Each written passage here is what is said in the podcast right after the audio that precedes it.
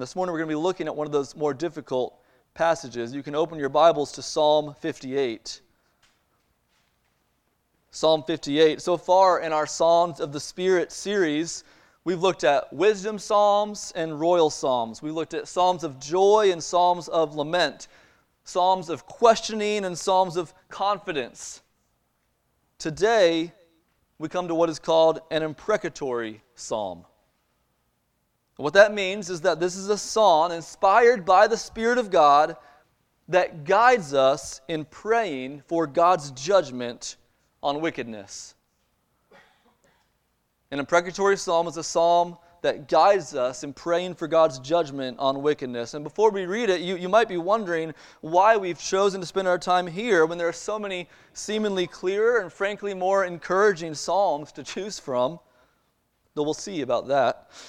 There are two reasons why we felt led to Psalm 58. Well, first, we just don't ever want to shy away from preaching the difficult parts of Scripture. We don't, we don't want to get to something that looks hard to understand and skip over it. We don't want to be a church that skips the hard chapters. We want to work hard to understand the truth that God's chosen to reveal to us, and Psalm 58 is included in that. That's the first reason, but here's the second we, we, chose Psalm 58 because we actually need to learn to pray imprecatory prayers. We need to learn to pray imprecatory prayers. There, there are some who argue that imprecatory prayers were an Old Testament phenomenon, and this side of the cross, we are called to a higher level of prayer, that Christians ought never to pray for judgment. But this morning, what I hope to show you is that imprecatory prayer is essential for followers of Christ. Imprecatory prayer is essential for followers of Christ, and that's because imprecatory prayer does what all Scripture does it helps us to know Christ in His fullness. It molds us into Christ's likeness. It moves us to hope in Christ's promise. And so it's essential not only that we understand Psalm 58, but it's essential that we learn to pray it for ourselves. And so, with that goal in mind, let's listen together to this Psalm of the Spirit, Psalm 58. Do you indeed decree what is right, you gods? Do you judge the children of man uprightly? No, in your hearts you devise wrongs. Your hands deal out violence on earth. The wicked are estranged from the womb. They go astray from birth, speaking lies. They have venom like the venom of a serpent, like the deaf adder that stops its ear so that it does not hear the voice of charmers or of the cunning enchanter. O God, break the teeth in their mouths, tear out the fangs of the young lions, O Lord. Let them vanish like water that runs away. When he aims his arrows, let them be blunted. Let them be like the snail that dissolves into slime, like the stillborn child who never sees the sun. Sooner than your pots can feel the heat of thorns, whether green or ablaze, may he sweep them away. The righteous will rejoice when he sees the vengeance. He will bathe his feet in the blood of the wicked. Mankind will say, Surely there's a reward for the righteous. Surely there is a God who judges on earth. So, as we think about this psalm this morning, we're going to zoom out, zoom in, and then zoom out again. We're going to start by zooming out and looking at the context of imprecatory prayer, and then we'll zoom in and we'll look at the pattern. And then finally, we'll zoom out and we'll look at the purposes of imprecatory prayer. So, first, the context of imprecatory prayer, the context of Psalm 58. You know, when it comes to the music that we listen to, we live in the day and age of singles and Spotify and the shuffle button. We live in a time where we ask our device to play a song for us, and then once that song is done, the device will choose other songs for us that it thinks we will enjoy. Often the songs bounce from one artist to another, and the only connection between them is that they come from a similar genre. But it was not always like this. We used to listen to records, we used to listen to albums. We listened from track 1 to track 11 or so as our favorite musicians told a story through the arrangement of the songs that they had written. So I think that we often come to the Psalms like they're just a bunch of singles that are on shuffle.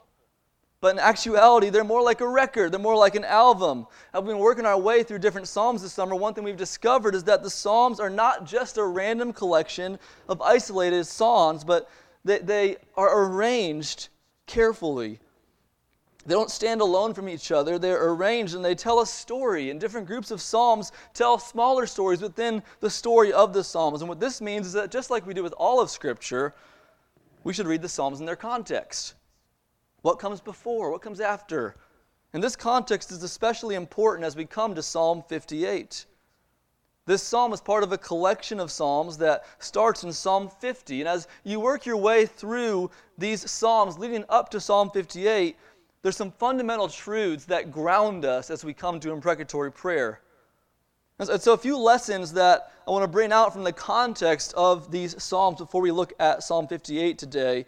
First, these Psalms teach us that we are all sinners who deserve God's judgment. We've all sinned and deserve God's judgment. Psalm 50 begins this whole section, and it is a rebuke from God to his sinful people. Psalm 53 also tells us there is none who does good. No, not one. And so the context of Psalm 58 reminds us that left to ourselves, we all belong in the category of the wicked. Left to ourselves, we all have sinned and deserve God's judgment. And yet, there is hope for the wicked in these Psalms because after Psalm 50 comes Psalm 51. You probably know that this is a prayer of repentance from King David, where he confesses his sins to the Lord. He prays for God's forgiveness. This psalm teaches us that God forgives the sin of those who repent. God forgives the repentant. We don't need to earn our way back to God through good works. We couldn't do that if we tried. Instead, when we hear God's rebuke for our sin, if we repent, we can be forgiven. These first two foundations, our sin, God's forgiveness, helps us to understand what we are reading when we read categories of the righteous and the wicked in the Psalms. You see, in Psalm 52, David says that the righteous will laugh at the downfall of the wicked. But we need to read that in its context right after Psalm 51. The righteous are not those who have never sinned, the righteous are those who have repented and been forgiven. Likewise, the wicked are not simply those who have sinned, because we've all sinned. More specifically, the wicked are those who have refused to repent of their sins. This is the third foundational truth. God's forgiven people are the righteous, the repentant are the righteous. And then in Psalms 54 through 57, we, we come to some familiar territory. The righteous suffer in this world, the righteous suffer at the hands of the wicked. In Psalms 54 through 57, David is running from King Saul. David is betrayed by close friends. David is seized by the Philistines. And in all this, he's looking to God for deliverance. Those who've repented of their sins and been forgiven by God are not given an easy and safe life. In this world, the righteous experience unjust suffering from the wicked. And here's why all of that is so important for understanding Psalm 58 because it shows us that imprecatory prayers are not the prayers of self righteous people who believe that others deserve judgment. That's not what we're reading this morning. No, imprecatory prayers are the prayers of repentant people who are suffering from injustice.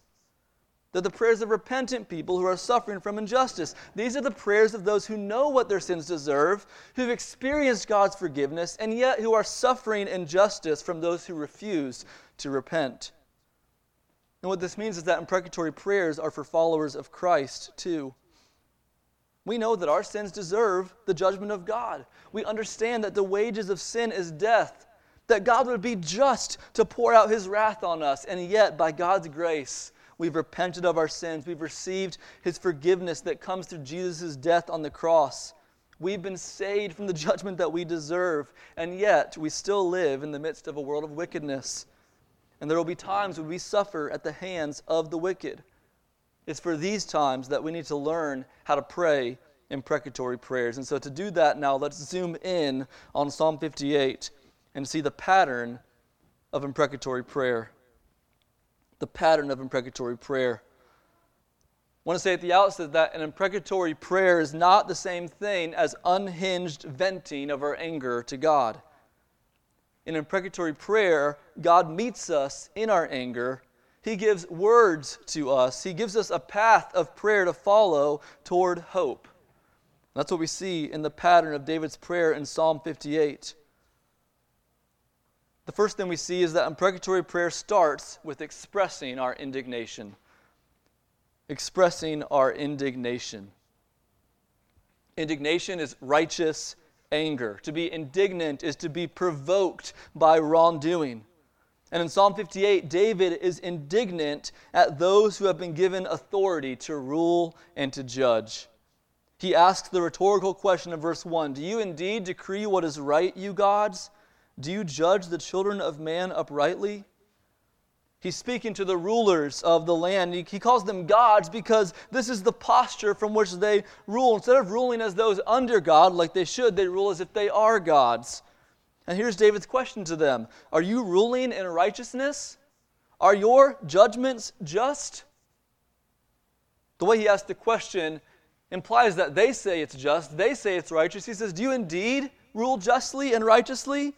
And he answers his own question with a resounding no in verse 2. No, in your hearts you devise wrongs, your hands deal out violence on earth. They do not rule in righteous, they do not make just judgments, they do just the opposite. Notice the movement from their hearts to their hands in what David says. In their hearts, they scheme to do what is wrong. With their hands, they create violence. The ones who should be seeking to do what is right and restraining violence are actually plotting evil and increasing wickedness in the earth. This should sound familiar to us, church. In 2019, the state of New York signed into law the Reproductive Health Act. This law made it legal for a woman in the state of New York to have an abortion through the third trimester of pregnancy. And when it was passed, New York City lit up one of its most prominent skyscrapers in pink to celebrate its passage.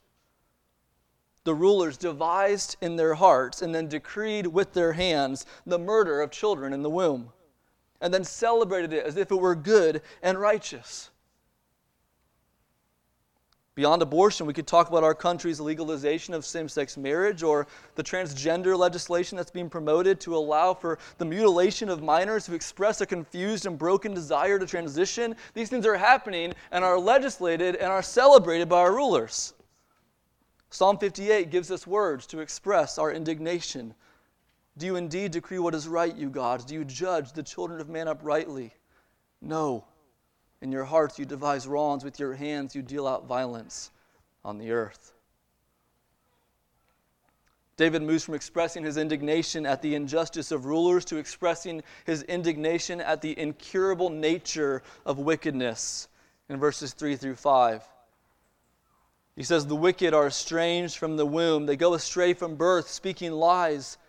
They have venom like the venom of a serpent, like the deaf adder that stops its ear so that it does not hear the voice of charmers or of the cunning enchanter. So, as David thinks about the wicked, he recognizes that their wickedness is innate to who they are. You know, we might be led to believe with all these cute babies in the room with us today that they're just innocent little cherubs. But you know what David says? He says they're snakes. I'm sorry, mom and dad, they're snakes. He speak, they speak lies from birth.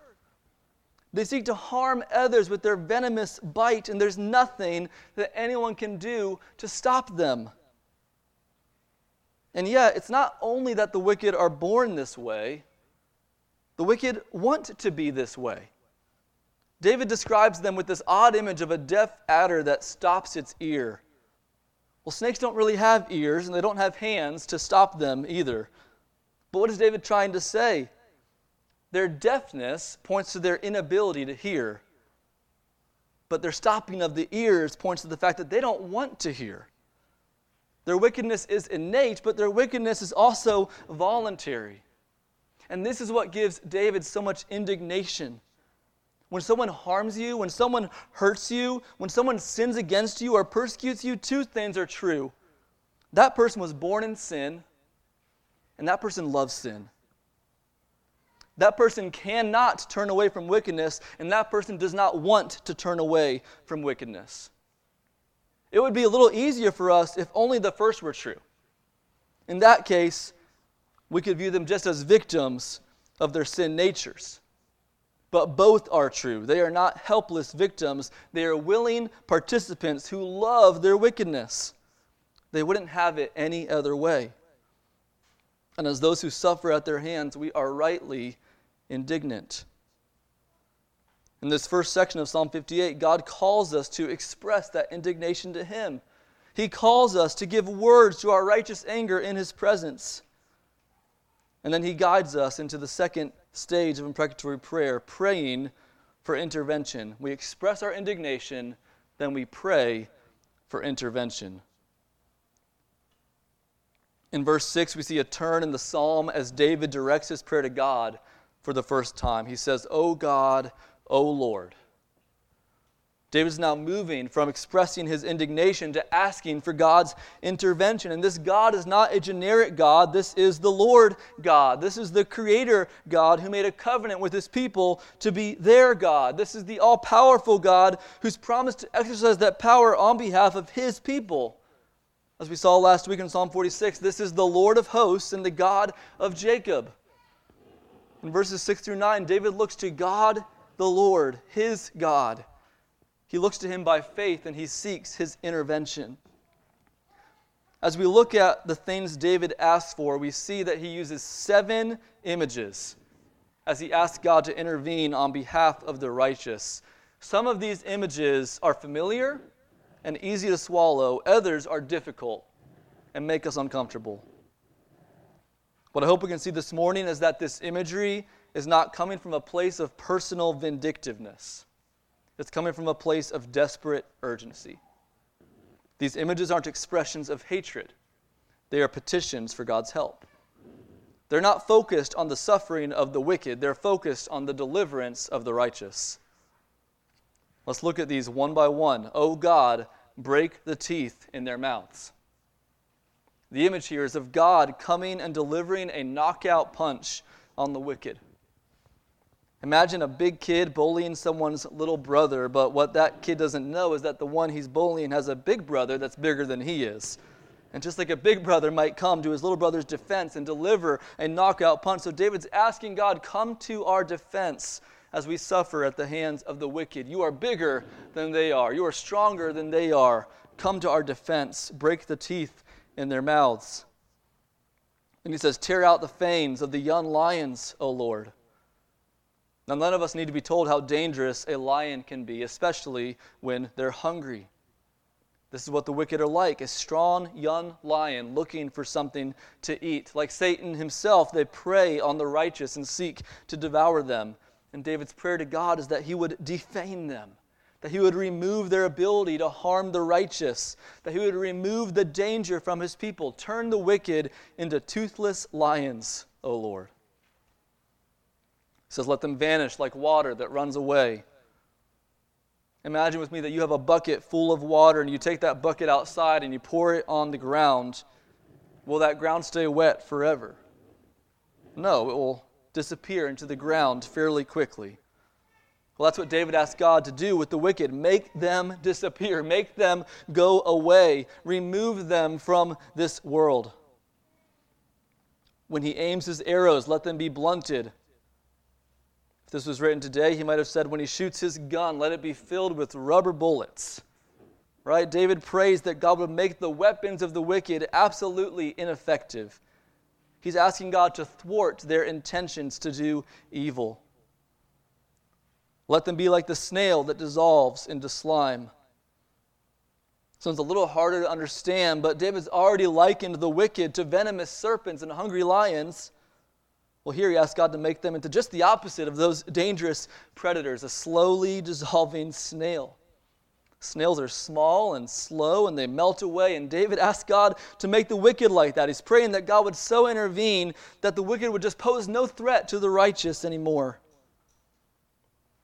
And then he says, Let them be like the stillborn child who never sees the sun.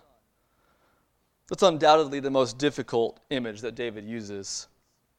It makes us uncomfortable because we understand the painful reality of parents who go through something like this.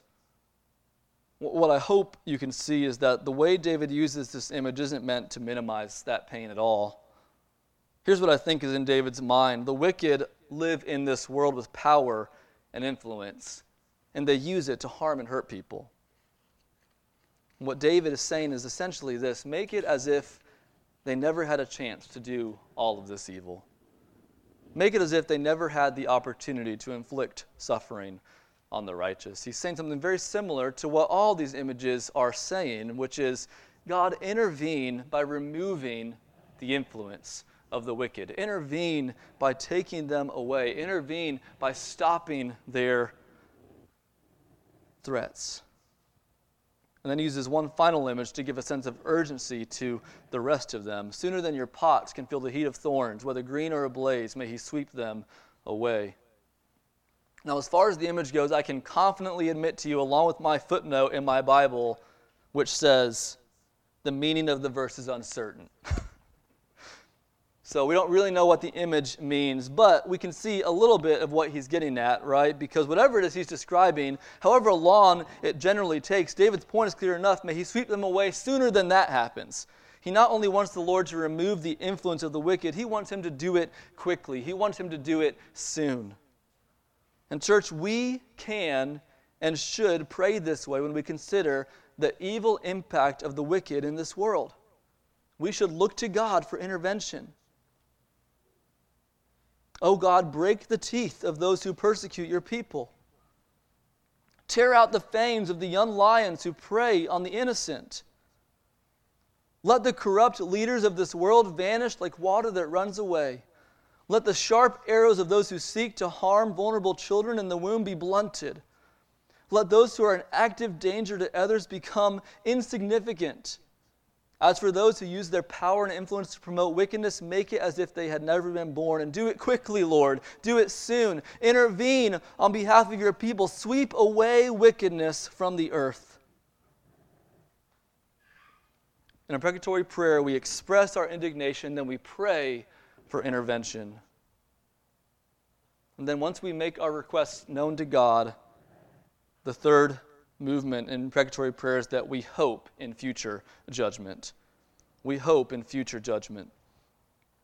David's prayer began with a focus on today's injustice, it ends with a focus on future justice. It begins with an eye on the influence of the wicked, it ends with an eye on the defeat of the wicked. It begins in the context of the righteous suffering. It ends with the reward of the righteous. It begins with pretend gods. It ends with the true God.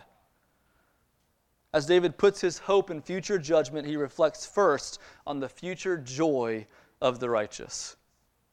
Now, verse 10 is another one that immediately makes us uncomfortable, difficult to take in. The righteous will rejoice when he sees the vengeance, he will bathe his feet in the blood of the wicked. This verse does not sit well with our modern sensibilities. But when that happens, and it does happen in Scripture, we need to acknowledge two things. First, we might not understand it. And second, our modern sensibilities are not always spot on. Right? And so let's try to understand this, and then let's try to adjust our hearts to what God has said. I want you to notice first that this verse does not say the righteous will take vengeance and rejoice. That's very different, isn't it? No, the righteous will see the vengeance and rejoice. Right now, the righteous are waiting on and looking for God's vengeance on the wicked. David says that one day it will come, and when it finally does, when God finally intervenes and brings his judgment on the wicked, that's when the righteous will rejoice. But make no mistake, church, the, the judgment of the wicked will be a joy to the righteous the judgment of the wicked will be a joy to the righteous. To help us envision what that day will be like, David uses an image that, again, makes us squirm in our seats today a little bit. He will bathe his feet in the blood of the wicked. There's no getting around the fact that this is a rather graphic picture, but let's make sure that we understand the image before we shrink back from it. I grew up not very far from the Civil War battlefield of Antietam in Maryland, and Though it's not as famous as Gettysburg, the Battle of Antietam was the bloodiest day in the Civil War. So many soldiers died that day that it's been said that the fields they fought in were covered in red. That's how Antietam's remembered today. Well, what will it be like then when all the wicked from all time make a unified assault against the righteous and are struck down by the Lord? The righteous bathe their feet in the blood of the wicked as a result of God taking vengeance on the countless multitudes of wicked people who were actively attacking the righteous. This is an image of a seemingly insurmountable assault by the wicked turned into an absolutely decisive victory over wickedness by God Himself. Right now, the righteous are under attack, but in a moment, God will bring a complete and total victory. The battle will be over, and His people will rejoice. Not only will the righteous rejoice in God on that day, but all of humanity will acknowledge God on that day. Look at verse 11. Mankind will say, Surely there's a reward for the righteous. Surely there's a God who judges on earth. I want to point out here that verse 11 precludes the idea that verse 10 is a literal description. If verse 10 were literal, then how could mankind acknowledge anything in verse 11? No, verse 10 is a poetic depiction of final judgment. Verse 11 is the literal result of final judgment. When God's judgment does come on the wicked, on that day, all mankind will acknowledge two realities. First, they'll acknowledge that the righteous were on the right side of history all along. They'll acknowledge that the righteous were on the right side of history all along. You know, we're warned all the time that we need to be on the right side of history. What the wicked mean by that is that we need to evolve in our views. We need to leave biblical views behind in favor of cultural values. And if we don't do that, history will remember us as hateful and backwards and bigoted. But, church, when the judgment comes, everything will change the wicked will acknowledge that biblical righteousness brings eternal reward. Mankind will say, Surely there's a reward for the righteous. And that reward, church, is nothing less than eternal communion with God Himself. The God in whose presence there's fullness of joy and pleasures forevermore. When judgment comes, mankind will acknowledge the reward of the righteous. And mankind will also acknowledge that God is the judge after all. God is the judge after all. Today, if we proclaim to the world, you did not evolve, you were created. Your life is not your own, you're accountable. You have sinned and you face wrath. If we proclaim those things today, mankind laughs at us. But when the judgment comes, mankind will acknowledge that their theories of natural selection and evolution and my body, my choice, and personal autonomy and culturally defined morality, on that day they will all say, Surely there's a God who judges on earth. They'll acknowledge that God is the judge after all. David ends his imprecatory prayer by envisioning this day of judgment, by envisioning the rejoicing of the righteous and the acknowledgement of the wicked. And he puts his hope in this day as God's final answer to his indignation and his prayer for intervention. And through the pattern God has given to us by the Spirit, God teaches us to do the same. Now, we've seen the context of imprecatory prayer this morning. We've seen the pattern of imprecatory prayer, but the question still remains why is it essential that we learn to pray this way? Why is it essential that we learn to pray this way? And, and, to answer that, I want to zoom out one more time this morning and consider the purposes of imprecatory prayer. Why must we learn to pray this way? I want to give you four purposes this morning. First, imprecatory prayer redirects our righteous indignation to God. It redirects our righteous indignation to God. While we are all familiar with sinful anger, we also need to acknowledge that in a world of wickedness, there is such a thing as righteous anger.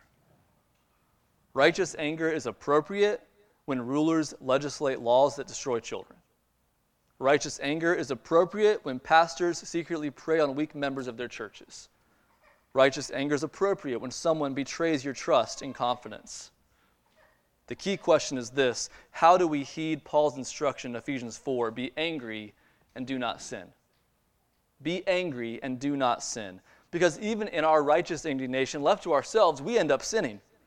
Righteous anger often leads us to take sinful actions. Think about the story of Tamar. Because of what Amnon did to his sister, and because David didn't do anything about it, Absalom, in his righteous indignation, did what? he murdered Amnon and revolted against David. Surely there was righteous indignation on Absalom's part. But look what it led to. This is what righteous indignation can do in the hearts of sinners it leads us to sin. But through imprecatory prayer, God teaches us to redirect that righteous indignation to Him. He doesn't call us to suppress it, He doesn't call us to act on it. He calls us to express it to the one who has ultimate authority to do something about it. And so this morning, if wickedness has brought anger into your heart, don't act on it, don't suppress it, redirect it to the Lord. Second purpose imprecatory prayer reminds us that vengeance belongs to God. It reminds us that vengeance belongs to God. When we behold wickedness, and especially when we or someone we love is harmed by wickedness, what we want is to take vengeance. What we want is to punish that ourselves. We want to repay evil for evil. But in both the Old and the New Testaments, God says this to us Vengeance is mine, I will repay. Well, why is that? Why does vengeance belong to God? Well, it reminds us that sin is ultimately against God more than anybody else. Horizontal wickedness reveals vertical rebellion. Sin between people reveals rebellion against God. After Israel rejected the prophet Samuel's counsel, God told Samuel, It's not you they've rejected, but me. If you've been sinned against, remember that this morning. Whatever wickedness has been done against you, God is the ultimate one who's been sinned against, and therefore vengeance belongs to God. Embrace the pattern of imprecatory prayer and pray that God will intervene for His name's sake, for His glory. Remember that vengeance belongs to God. The third purpose of imprecatory prayer is that it reorients us to the hope of Christ's return. It reorients us to hope in Christ's return. Did you know that imprecatory prayers are not only found in the Old Testament? Every time we pray, Come, Lord Jesus, we're praying for God's judgment on the wicked. Now, you might argue that's not what you mean when you pray that. But I'd argue that that's what you're supposed to mean when you pray that. I'd argue that at least part of what the early church meant when they prayed that was bring your judgment, O God. Listen to these verses from Second Thessalonians that describe the return of Christ. Paul is writing to a suffering, persecuted church, and he says that their faith is evidence of the righteous judgment of God, that you may be considered worthy of the kingdom of God for which you are also suffering.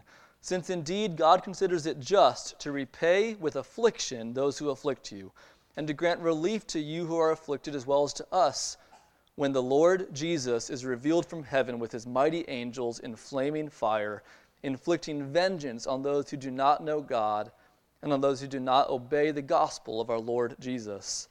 They will suffer the punishment of eternal destruction away from the presence of the Lord and from the glory of his might when he comes on that day to be glorified in his saints and to be marveled at among all who have believed because our testimony to you was believed.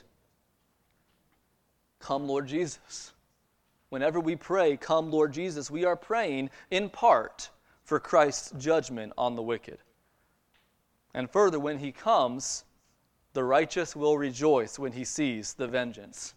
Listen to the rejoicing of heaven in the judgment of the wicked in Revelation 19.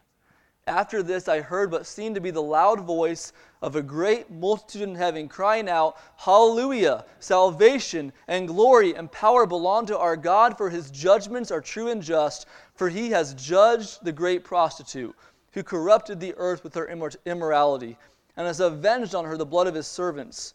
Once more they cried out, Hallelujah! The smoke from her goes up forever and ever. New Testament rejoicing in judgment. The righteous will rejoice when he sees the vengeance. In the New Testament, just as in the Old. Let's press into that for a moment. Why does God's judgment on the wicked bring the righteous joy? Well, clearly, at one level, it's because their judgment means our deliverance. Just as Israel rejoiced when God delivered them from Egypt by judging the Egyptians, So the righteous will rejoice when God delivers us through judging the wicked. But I think there's an even deeper level to this because of who the righteous are. Who are the righteous? Well, the righteous are those who love God. The righteous are those who love His glory. The righteous are those who delight in the glory of God. Have you ever been offended when someone that you uh, like to listen to or an athlete you like to watch, some, someone says they're not that good, and you you felt like, yes, they are.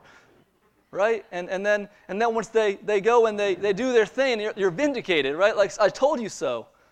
Well, we love the glory of God, and wickedness robs glory from God. And so our joy comes when God is vindicated. Our joy comes when God's glory is made much of again. Our joy in judgment will be the joy of God's glory filling the earth as the waters cover the sea. That's what our hearts are longing for the day when God's glory is no longer squandered and no longer stolen, no longer made little of anymore. Imprecatory prayer reorients us to hope for that day as we pray, Come, Lord Jesus. We want to marvel at your glory. Now, with all of that said this morning, I have not addressed the most obvious question that you could ask. Didn't Jesus teach us to pray for our enemies? Yes, he did. He did. Well, how then can you possibly say that followers of Jesus should pray in imprecatory prayers? How can we pray for God's judgment if Jesus taught us to love our enemies and to pray for them?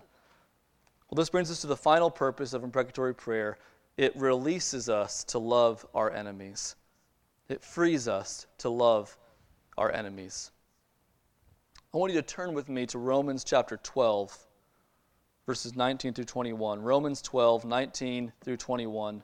And listen to Paul's instructions for followers of Christ who are mistreated. He says, Beloved, Never avenge yourselves, but leave it to the wrath of God. For it is written, Vengeance is mine, I will repay, says the Lord. To the contrary, if your enemy is hungry, feed him. If he is thirsty, give him something to drink. For by so doing, you will heap burning coals on his head. Do not be overcome by evil, but overcome evil with good. The instruction is very clear. Don't avenge yourselves, love your enemies. Don't avenge yourselves, love your enemies. What we need to see is the foundational controlling belief that enables us to carry out that instruction. Now, we might expect Paul to say something like this Because God loved you when you were enemies, you also must love your enemies. And that is so true, and that is so good. That is so right. But it's not the only truth. Paul actually says, because God will judge your enemies, you're free to love your enemies. Because you know that his wrath will come in the future, you can bless them in the present. Vengeance is mine, I will repay. Leave it to the wrath of God and bless them today. And we see here that there's no conflict between Old Testament imprecatory prayer and the instructions of the New Testament to love and bless and pray for our enemies. As we express our righteous indignation to God, pray for His intervention, hope in His return, we are freed to love our enemies the way God has loved us. And in fact, this is the example that Jesus Himself set for us. We understand that on the cross, Jesus gave Himself as a sacrifice for His enemies. We remember that on the cross, Jesus prayed, Father, forgive them, for they know not what they do. But underneath his loving sacrifice and his gracious prayers, 1 Peter 2 tells us this When he suffered, he did not threaten, but continued entrusting himself to him who judges justly. So, as Jesus was mocked and reviled and beaten and crucified, he was able to choose sacrificial love over personal retaliation because he trusted that there is a God who judges on the earth. And then, trusting that God is the one who will bring his judgment, he took the judgment of God that we deserve so that wicked sinners like us can be saved from that judgment if we repent and trust in him. This morning, if you've never done that, if you've never put your trust in Jesus for salvation, we urge you to believe today there really is a day of judgment coming. There really is a God who judges on earth. Left to yourself, one day God will intervene in this world and you will face his righteous wrath forever and ever. But God has sent his Son to bear that judgment for all who trust in him. And today, he extends his forgiveness to you. Confess your sins to him. Call out to Jesus as your Savior, and you can enter into the reward of the righteous. We urge you to trust in Jesus today. And, Redeemer family, I urge you this morning don't skip over Psalm 58 in your prayer life. Don't ignore imprecatory prayer. If we hope to live out of love for this world, then we need to be able to express our righteous indignation over the wickedness in this world. If we're going to bless those who harm us, we need a place where we pray to God to intervene on our behalf. If we're going to persevere in gospel proclamation through persecution, then we need to reorient ourselves to the hope of future judgment. So, for all of this, the Spirit has given us this psalm. The Spirit has given us Psalm 58 that we might learn to trust the God who will judge the earth and reward the righteous. Father, we come to you and we pray that you would help us to learn to pray this prayer from the heart by faith with the full awareness that we too deserve judgment, with complete thanksgiving that Jesus died for our sins so that we can be saved from it. And yet, with the hope that one day you'll deliver us from all the wickedness in this world and you will receive all the glory. So, Lord, teach us to pray. And then help us, having prayed these prayers that you give us, to love our enemies, to bless them, to bring the gospel to them. We pray all of this in Jesus' name. Amen.